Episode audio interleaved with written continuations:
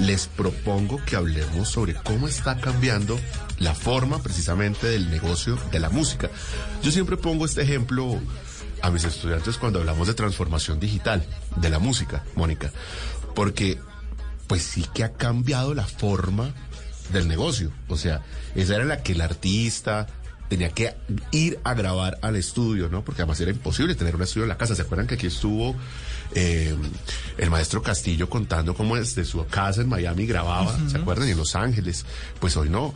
Hoy, a- antes no. Antes tenían que ir a la- al, al- al estudio. Mónica, usted me corrige. Y además salían y vendían los LPs. Sí, y entonces claro. estaba Tower Records y cuántas tiendas y los papás. Ustedes no, porque ustedes son millennials. Centennials. Bueno. Centennials. Centennials, exactamente. Ustedes no se acordarán de eso, pero estaban las tiendas de música, entonces era un paseo ir a escuchar con los audífonos grandotes y, y después los conciertos y promocionar. Y los artistas vivían de esas regalías. Sí. De las regalías, pues de, naturalmente de las ventas. Hoy no. Hoy son las plataformas de streaming las que están allí vigentes, cambiando completamente el modelo de negocio. Pero adivine por qué. ¿Por qué? Porque, y, y yo creo que lo he dicho varias veces eh, en estos micrófonos, y es todo se basa en el consumidor o en las audiencias. Cuando el mundo se vuelve más tecnológico y las audiencias se vuelven más tecnológicas y consumen a través del ecosistema digital, pues obviamente la música también entra a transformarse a través de tecnología porque su producto lo entregan a través de plataformas digitales. Claro, a- yo tengo una presentación cuando hablo de transformación digital en donde hay ejemplos de cómo se escuchaba la música antes y ustedes se acuerdan esas grabadoras gigantescas que era muy gringo a la cosa de cuando la gente se la ponía como en el hombro, eran unas Sí, claro. grabadoras gigantescas con cassette. Sí, sí. Y así era donde la gente salía oyendo música. Después ya habían dispositivos para llevar y cargar, eh, pero uno no compartía la música con nadie. Hoy, o, o se prestaba el cassette, o Ah, después sí. compraba el CD, o los práctica. LPs, pues los, los vinilos que hoy se vuelven una cosa más de colección. Sí. Pero hoy, que pasa también un- algo similar con el tema de los juegos y su transformación gracias a la tecnología del ecosistema digital, y es, hoy uno sigue un montón de gente, listas de música, gente que uno no conoce, que no son amigos de uno, pero a uno le gusta. Y uno arma sus propias listas. entre los amigos y en plataformas digitales. listas. Dígame si Ah, había sí. algo peor que organizar la música en el computador. Uno tenía No, 50 mil canciones y organizar o categorizar eso era aburridor. O en los, ¿cómo era que se llamaban? iPod, que, Sí, que sí, todavía sí, existen, sí, ¿no? sí, sí. En ese tipo de- de De de dispositivos. para te- llevar y, y- y cargar uno la música con uno, pero hoy es mucho más fácil. Uno a través de las plataformas digitales pues tiene acceso a sus listas, a listas de otros que les gusten, cura música y la tiene a la mano cuando quiere. No necesita pagar tampoco porque las plataformas también permiten que sea gratis. Entonces eso todo tiene que ver con los cambios de cómo se comporta la gente y eso habilita nuevas fuentes de ingresos para los músicos también. Pues con esa muy buena introducción y con ese buen contexto, es que yo sé que a Mónica le encanta, ¿no? Que podemos estar media hora hablando de este tema. Seguro. Le quiero dar la bienvenida a un invitado muy especial que además sigue muy de cerca siempre Blue 4.0, se llama William Fernando Guaqueta. Lo conocen también, en, sobre todo en las redes sociales, como Willy DGR, no sé si lo estoy diciendo bien. Él ha sido manager de diferentes artistas, empresario del sector musical, ha estado colaborando con producciones con artistas como Maluma, eh, como eh, Looney Tunes, Tiny, en fin. Eh, ha trabajado también con disqueras como Warner Music, Sony Music y que nos acompaña esta noche. Muy a propósito de esta conversación, bienvenido. Bueno, primero que todo, muchas gracias por la invitación. A ustedes estar en su mesa es pues un privilegio para mí. Siempre los escucho y, y bueno, qué bonito poder compartir algo sobre la industria musical que, que está avanzando a pasos agigantados eh, Bueno, a no, nivel pues. de, de digital, ¿no? Es, es- es algo brutal lo que está pasando hoy día. Pues hablemos un poco de eso, de, hablemos un poco de esa experiencia que usted ha vivido y, y sobre eso cuéntenos un poco eh, cómo ha sido este ejercicio de colaborar en estas producciones, porque a usted le ha tocado una industria más bien nueva, ¿no? A usted le ha tocado es esta última parte. Lo que pasa es que me veo muy joven, eh, gracias a Dios eh, llevo aproximadamente ocho años en la industria musical, pero lo que tú venías contando ahorita me ha tocado el mismo seteo de, de, de llevar CDs a las emisoras, de, de llevar CDs a las discotecas para poder llegar eh, a un público de pronto que, que lo escuchen. Pero me ha tocado muchísimo más también eh, la transformación de la música a los streams hoy en día. Yo creo que la industria musical hoy es, es- es una de las industrias que más dinero deja, ¿sí? Eh, nos acercamos muchísimo más a nuestros oyentes por medio de dichas plataformas. Lastimosamente, eh, la música va a pasos tan agigantados que hoy se discrimina mucho ni siquiera el arte del, inter- del, inter- del intérprete. hoy miran muchísimo más los números que tiene dicho, dicho artista. Entonces, lastimosamente, se ha deteriorado un poco más el arte y, y la gente se preocupa mucho más por el Es- negocio. esto es como la misma batalla de los clics que hay con los influenciadores, ¿no? Sí, sí, Eh, también, Entonces, claro. ¿Qué tiene usted que hacer? Mejor dicho, usted hace lo que sea para tener clics y a veces yo creo que en la música puede pasar eso, es que la gente está pensando más en, ya me va a contradecir, más en eh, lograr, digamos, esa, eh, ese boom en las reproducciones que tener buena música. Ahora sí, contradigo. Sí y no. es que el- a- lo, lo diferente con la música es que a usted si es un influenciador, a usted le dan likes, esos likes no son directamente proporcionales a plata. Un stream de una plataforma sí, Sí. es proporcionalmente a plata. Eso, Entonces, eso. claramente a más streams, pues más ingresos para el artista. Y es importante saber cuántos oyentes tiene mensuales el personaje, cuánta gente está escuchando su música y qué tanto, o sea, como una persona que tantas veces lo escucha, ese tipo, porque es lo que te dice que el artista pegó. Y ojo, no todas las canciones de ningún artista pegan. Eh, No, pues no, no, No, el 100%. Pero. Incluso en los rosters de, de las de los labels tienen de, no sé, voy a decir, nunca tienen muchísimos artistas, no sé, de 10, puedo estar equivocada en el número, pero un rango así son dos o tres los exitosos. Los otros son medio bajo que se van jalando y se van creciendo. Pero entonces, para entender mejor eh, este mundo, William, ¿cómo funciona ahora? Eh, ¿cómo, ¿Cómo logra un artista eh, eh, más streams, ¿no? Así es que se llama. Que, ya que ustedes, reproducciones. que ustedes son más, más, más, expertos, Lo más que- expertos lo en el tema pasa que es yo, que- pero ¿cómo, ¿cómo lo logras decir? Antes se lograba, como usted decía, tocando puerta a Eh, puerta, ¿no? De puerta en puerta, y, y recuerdo muy bien ese momento.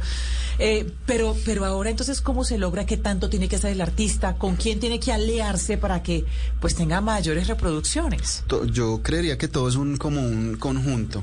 Eh, lastimosamente hoy en día también los mismos artistas se tienen que volver hasta influencer porque lo que nos lleva a llegar eh, a tener éxito es el mismo público. Si tú no tienes público, pues a quién le ofreces. Entonces tu promoción tiene que ser en dinero muchísimo más alta para poder llegar a un, público pues mucho más extenso.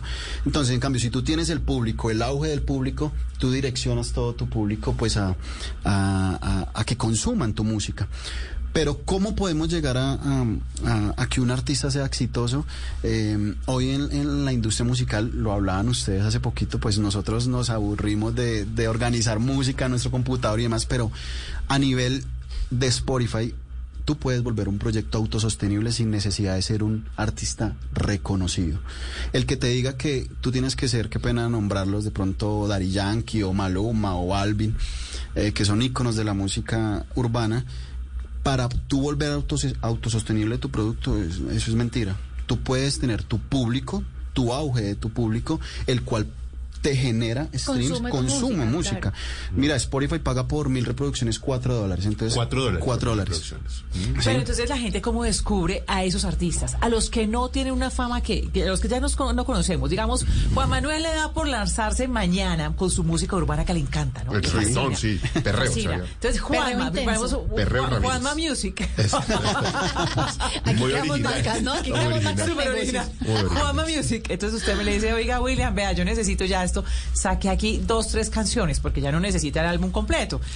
Y ¿Cómo, lo, ¿Cómo comienza a tener ese público, esos oyentes? Eh, pues, ¿cómo se mercadea? Hay dos, hay dos, hay dos plataformas muy importantes que son las redes sociales y las tiendas digitales. ¿sí? Las redes sociales son un- una ventana para nosotros poder mostrar dichas tiendas digitales. Pero para poder mos- mostrar a un artista que empiece a generar, para eso existen playlists, los cuales son gratis. ¿Sí? Es donde tú puedes crear tus propias playlists, mostrarlas y ahí es donde va tú, tú vas a mostrar tu producto y la gente te va conociendo. Pero eh, vamos al punto de que eh, yo valoro un seguidor porque ese mismo ese seguidor me puede dar 0, coma, coma de un Claro, dólar suma. que me suma. claro. ¿sí? Suma. Entonces, eh, hoy todo es una variable. Eh, es un negocio, lastimosamente, y vuelvo y repito, el arte se está dejando da- a un lado los Se grandes. ha canibalizado, me imagino. Eh, eh, es verdad, Pues que porque las qué pena sin nombrar a nadie, pero las disqueras, los empresarios, los managers, hoy nosotros nos importa son la cantidad de público que tú le puedes llegar, independientemente, y suena muy feo y qué pena porque amo el arte, ¿sí? No sé cantar ni en el baño, pero amo el negocio de la música. Eh, nos fijamos es cuánto tú tú como artista nos puedes generar. Claro, es que es un negocio. Pero es que mire las cifras, mire, Da- Daddy Yankee, ¿no? 45 millones de oyentes mensuales solo en Spotify. Y tiene canciones de cuatro, como gasolina, ¿no? Las que les gusta a ustedes, que lo que póngale gasolina. 408 millones de ¿Sabes reproducciones. cuánto genera? ar- ah, qué pena interrumpirte. Despacito, 1.380 millones de reproducciones. Por una canción son millonarios. impresionante. Es No, más, Juanma Music no nos va tan bien. Pero tranquilo. Pero lo podemos confío- uno nunca sabe, Mire, Juan si hay alguien que tiene voz, ¿a quién es? sí, sí, es sí, usted. sí, sí, sí, sí. Nosotros Mire, ¿sabe qué? bailamos, fíjate. Y ahora tienes bailarinas. Usted cante, pero eso sí, por favor, no baile. No, no, porque además tiene, tiene bailarinas, entonces usted tranquilo. pero no Ah, baile. Ese es Juanma Music no. y su Además le hacemos barra. Qué horror. Y sus chicas. Pero le hacemos barra, Juan Manuel. Hágale. claro. Y manager, ya está resuelto. Hay artistas se que por solo la plataforma que es Spotify, que inclusive no es la que mejor paga, pero es la más popular que todo el mundo tiene, porque la que más paga es Napster, que paga 19 dólares por cada ¿Así? mil reproducciones. Oiga, eso es interesante. O sea, las plataformas no pagan lo mismo. No, ninguna. en todos Y los países. Ni en todos los países. Eh, te voy a dar un ejemplo. Si en Colombia por mil vistas se pagan 4 dólares, en Estados Unidos te pueden llegar a pagar 8 dólares.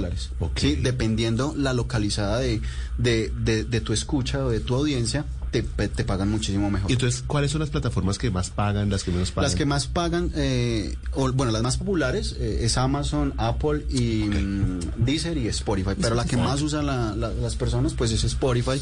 Al ser más popular, la gente más la usa, pues tú más consumes. Entonces más te llega dinero por ella, porque pues creería que Napster eh, es muy poca gente que inclusive la llega a tener o conocer, ¿sí? Pero como te digo, por solo Spotify tú puedes volver Este- un proyecto autosostenible. Este mundo a mí me parece fascinante porque uno ingresa y empieza a buscar su tipo de música, ¿no? Entonces, no sé, por ejemplo, blues, jazz, no sé, algo así, y empieza a encontrar unos artistas que tal vez no Que son tan nunca en la famosos, vida exacto, hubiera podido encontrar. que son nuevos artistas y son Y buenísimos. buenísimos. Mire, la- el buenos. hay- hay algoritmo de las plataformas y el algoritmo de las plataformas, según tus intereses, él te va te- recomendados. Claro. Esto es para ti, esto es Pero para ti, que esto voy, es para ti. a lo que voy es a encontrar esos nuevos artistas, ¿no? Que no necesariamente es lo que hemos oído siempre, Sí, sino es. que son nuevos y no sé, qué maravilla escuchar esto, ¿no? Es decir, eso, eso no lo teníamos antes. Estábamos Es supeditados al artista que lograba a la promoción, a la- porque ajá, como no existían los canales digitales, era funda, no no quiere decir que hoy no lo sea, pero es distinto.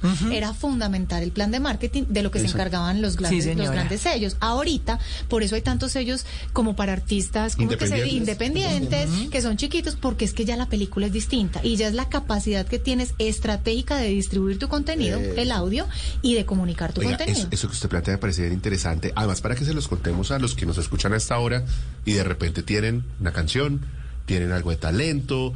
eh, ¿Cómo funciona eso? Yo tengo una canción y yo puedo subir una plataforma. ¿Cómo la posiciono? ¿Cómo- cómo- ¿Dónde está eh, la fórmula para uno tener algunas personas que lo escuchen? todo artista eh, tiene que tener, obviamente, si cuando tú creas tu canción, eh, debe tener una compañía digital la cual pueda llegar. Tú puedes subirla, pero tienes que tener una compañía digital la cual pueda distribuir tu música. Hay muchísimas plataformas, hay muchísimas editoras, la cual ellos ya tienen un público dentro de su editora, dentro Ah, de su eh, eh, Eh, plataforma. Se llaman agregadores. Es que hay Agregadores, exacto.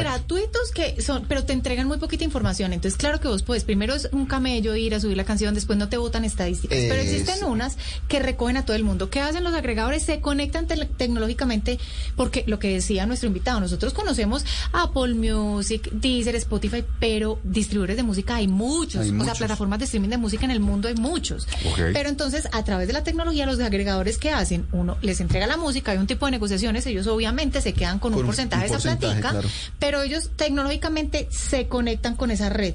Mm. Y en el mundo está puesta tu canción, en Uy. cualquier plataforma. Con a veces se encuentran unas estructuras de el nombre del artista, el álbum, no sé qué, hay unas que dejan hacer más fácil los playlists, otras no, pero hay toda una dinámica de estructura sobre esas plataformas. Y, y entonces, una vez están los agregadores, ¿qué sucede?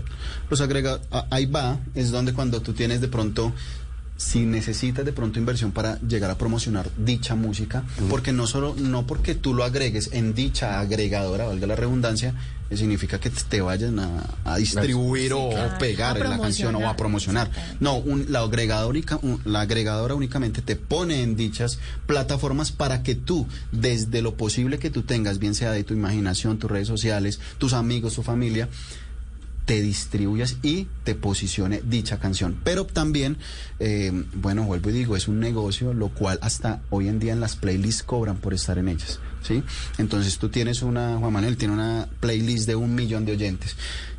¿Quieres pertenecer a, play- a- a dicha playlist? Increíble Y- este negocio. eh, quieres pertenecer a dicha playlist, te cobro un dinero. Pero si quieres estar entre los cinco primeros, te cobro otro Yo dinero. voy a cobrar por la lista Pero del 4.0. espérese, pero venga, le voy a decir una cosa. Eh, cobran porque tienen la, la cantidad. De- claro, exacto, pero no exacto. los streams. Los, en- Ah, los streams claro. son del dueño de la Claro, canción. porque lo que hacen es que te pero ponen como ahí. tienen ponen, la claro. gente y Oiga, porque curaron increíble. música y lo sigue mucha gente, entonces de ahí es donde Pero- sacan la plata. ¿Sabe qué me ha pasado? Que uno está en las redes sociales, por ejemplo en Instagram, y a uno le dice, usted ya tiene esta lista y suena muy bien. Y yo, por esa campaña, entro, doy clic y me vuelvo y unas listas buenísimas. Buenísimas. Claro. Y me imagino que los dueños de esas listas son los que le dicen, lo pongo, pero le cobro. No, eso es, es el ¿Qué tal el la- negocio? La, música, qué pena lo que va a decir, pero tiene, bueno, eso suena algo, pero tiene muchos eh, tetas que llaman. Fuentes de ingresos, Fuentes ¿no? de ingreso. Sí, sí, em, de ganancia. Por todo lado se gana. Inclusive hoy en día, vuelvo y te digo, hasta los mismos eh, artistas tienen que volverse influencer, ya que tú puedes monetizar desde Facebook. Facebook es una plataforma que tú ganas muy bien. Pero, no es- pero hablamos, hablamos de música. Sí. Hablando de ¿Y música. cómo? Lo que pasa es que tú tienes que tener... Ah, por un- los videos que Sí, tú ponen. tienes que Ah, tener ok. una, un, un cierto de horas en Facebook y tú empiezas a monetizar Facebook. Por eso hoy los grandes influencers solo suben contenido, así sea contenido basura que llaman, o contenido interesante, ¿sí? Informativo, contenido eh, el cual te pueda o no te pueda interesar, pero por una cierta de horas tú- Facebook te dice, cumple este cierto término de horas y desde ese término empiezan a- empiezas a monetizar. Y Facebook Por subir, YouTube? por subir una no, cantidad de horas. YouTube Facebook, también. YouTube también. No, pero entonces sí. un artista recibe por monetizar por Facebook, por YouTube. Por ¿no? comunicación pública en las sociedades de gestión, o sea, Todo, por sincronización. todo, todo. O sea, la, la cantidad de fuentes, lo que Y pasa es todo que... hace parte del negocio, no, Pero modelo ¿sabe negocio qué? digital. Hay Sí, un claro. el- lo digital es lo más trazable en términos tecnológicos. Usted sabe cuántos stream tuvo, cuándo le pagan, toda la vuelta. Exacto. Pero comunicación pública es otra cosa, es una caja negra ahí muy ¿Y qué rara, es pero hay- comunicación pública? es la ejecución pública, es lo que recogen las sociedades de gestión. Entonces, si su canción Ah, por sonar la canción en algún evento. Un evento, usted le tiene, Ah. ellos recogen esas platas y esos Oiga, cobros ¿y de Saico y? Asimpro. No, porque, porque ellos, hay unos contratos. No saben, hay unas cosas, por ejemplo, cuando uno emite un programa en televisión, si suena una canción, eso se le reporta a las sociedades de gestión. Y se sabe que eso no, y uno le paga a la sociedad de gestión. En el caso nuestro, nosotros le pagamos, pero le cobramos. Ok. Porque nosotros usamos música y la sonamos, pero gran parte de la música es nuestra. Claro, Entonces claro. le pago, pero le cobro. Claro, ahí está el negocio en, la- en las dos vías. Pero entonces, eh, escúcheme, Juan Manuel, Por entonces, favor. William, usted, por ejemplo, se encargaría de, de poner a sonar a Juanma Music. Nosotros nos encargamos, a, nivel de, management, nosotros obviamente tenemos un equipo de trabajo del cual todo tiene que ser como muy, eh, todo tiene que ser muy orgánico en el sentido de que todo, el artista no es solo que haga música, hay que tener todo ordenado porque la intención es mostrar proyección hacia el público que en verdad cuando te vaya a buscar dicha persona porque le gustó una canción en la playlist, vaya a ver tus redes sociales, tienen que estar ordenadas, que sean eh, intuitivas, que sean eh, gustosas de ver. ¿Sí? Eso es lo que hacen ustedes desde la compañía que usted lidera, Willy. desde todo, ¿sí? Nosotros en ese momento eh, ayudamos a artistas emergentes o nuevos que, que llamamos a crear todo su proyecto musical desde cero. Sí, lo cual su logo, eh, su, organizar sus redes sociales, su agregadora, eh, es más, pero también hay artistas que nosotros podemos mañana mismo aparecerlos en el Times Square o en Billboard o en Forbes, pero obviamente todo tiene un proceso, todo tiene que tener una secuencia. Yo no puedo sacar un artista nuevo en Forbes mañana o, Sí, o en. Billboard. ¿Y cuál es el género que mejor se mueve? ¿El urbano? El este urbano, el urbano a- al ser global es el que mejor, O mejor. sea, si yo me pongo a cantar música clásica, ahorita no, me No, va. no, no, por ahí no es, por ahí no es. ok. Lo que pasa es que toca rancherita o reggaetón. Bueno, Lo que pasa es que Está bien. eh, No, hay, no, hay, rancherita, hay- rancherita, no reggaetón, Juan María. Y usted tiene pura pinta, o sea, le hacemos unos arreglos. Unos. Le hacemos unos arreglos. Hay que pulirle algunas cositas. Mira, unos arreglitos y usted listo. una reggaeton. Juan Manuel, si usted me lo permite, me, encantaría saber cuáles serían esos arreglos. Yo no quiero saber. No quiero saber. lo, lo que pasa es que el, el género urbano, al ser global, al ser global deja muchísimo más dinero. ¿sí? Claro. Hay artistas que por minuto ganan 20 dólares en solo Spotify, por minuto. Entonces es una plataforma la cual que el 83% de hoy en día de los artistas es a nivel de los streams. Es más, las giras que llegan a hacer en un momento presenciales, pues obviamente es porque usted quiere tener contacto con dicho público para que te vean, te sientan, hey, sí tenemos una buena conexión. Pero en realidad muchos artistas no necesi- necesitarían hacer conciertos en vivo. que hay de cierto eh, con ese tema, que es más, aquí nos lo dijo algún artista, creo, que ahora lo que tienen que hacer es permanentemente lanzar producto. O sea, antes era el álbum, ¿se acuerdan? Los 14 cañonazos, que a tanto le claro. gustaban, Ajá, Mónica, sí, sí. y que los canta en diciembre, además. sí. Eh, es cierto, los canta. Sí. Eh, a- ahora no, ahora es una canción cada Les, semana, le voy a cada- explicar por qué, porque eso tiene una razón. Lanzar música constante o subir contenido constante, las redes sociales y las tiendas digitales están hechos por algoritmos, lo cual si en- entre más subas tu contenido, más te posiciona. En cambio, si tú dejas, normalmente antes, hace 8 o 9 años, una canción se promocionaba cada cuatro meses. Sí, bueno, tú sacabas tu canción cuatro meses promocionada. No, ahora es máximo cada mes y medio. ¿Por qué? Porque en las playlists de Spotify tú duras dos meses máximo. Entonces tú al mes y medio tú no puedes dejar salir la otra, sino ya tienes que mostrar la otra. Entonces, como le das de comer a dichas plataformas o a dichas redes sociales, eh, te va posicionando más. Entonces ellos van, ah, no, este tipo está mostrándonos muchísimo más música, vamos a seguirlo posicionando. Entonces, TikTok salió TikTok, que es por donde hoy se está viralizando muchísima música. Entonces, ¿qué dijo Instagram? No, yo no me quedo atrás, saco Reels. ¿Qué dijo YouTube? Yo no me puedo quedar acá atrás, saco shorts. Entonces, es- y, y todo es un... y a- inclusive la última que se alcanzó a, a entrar fue Facebook, que también sacó Reels. Pero entonces, dichas plata es para viralizar tu contenido, tu música, que le llegues a muchísimo más público. Entonces ahí eh, es donde viene tu pregunta, la cual, ¿cómo uno se llega a promocionar? Es cuando entre más contenido tú saques Es más es plataformas. más plataformas, más continuo, más te posiciona y más generas. Claro, y ahí es donde necesitan apoyo de gente que se encargue, como ustedes, de hacer eso, para que el artista se dedique, me imagino yo, Eh, a cantar. No, es el arte. Eh, nosotros somos encargados del negocio. El artista tiene que crearnos contenido para nosotros así poderlos ¿Nos posicionar. puede dar una idea, William, de más o menos cuánto un artista emergente, pues cuánto tiempo se puede demorar? Yo, yo sé que tal vez no hay una estadística, pues, pero más o menos de lo que usted ha visto, eh, pues ganar, digamos, un dinero que ya, que pueda vivir de eso, ¿cuánto tiempo se puede demorar? Eh, bueno, eh, a lo que me decía Juanma, nosotros nos encargamos de... Bueno, es más, a raíz de la pandemia creé una compañía de management para ayudar a este tipo de personas. Pero lo mío...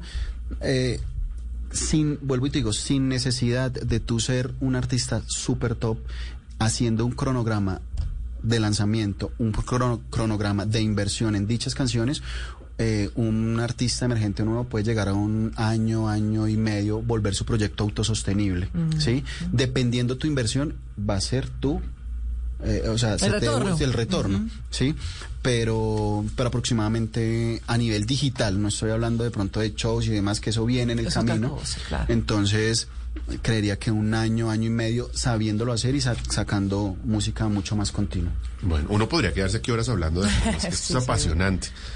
Oiga, William, pues gracias. Realmente No, no, no, que hemos ustedes. tenido una clase magistral, una co-clase aquí con Mónica también sobre este mundo de la industria No, hay una musical. tesa muy, muy dura. Gracias, gracias, eh, eh, William, de verdad, porque se aprende y porque, pues de verdad, la música, la industria musical es una de las que se han ido transformando digitalmente, pero de manera más rápida.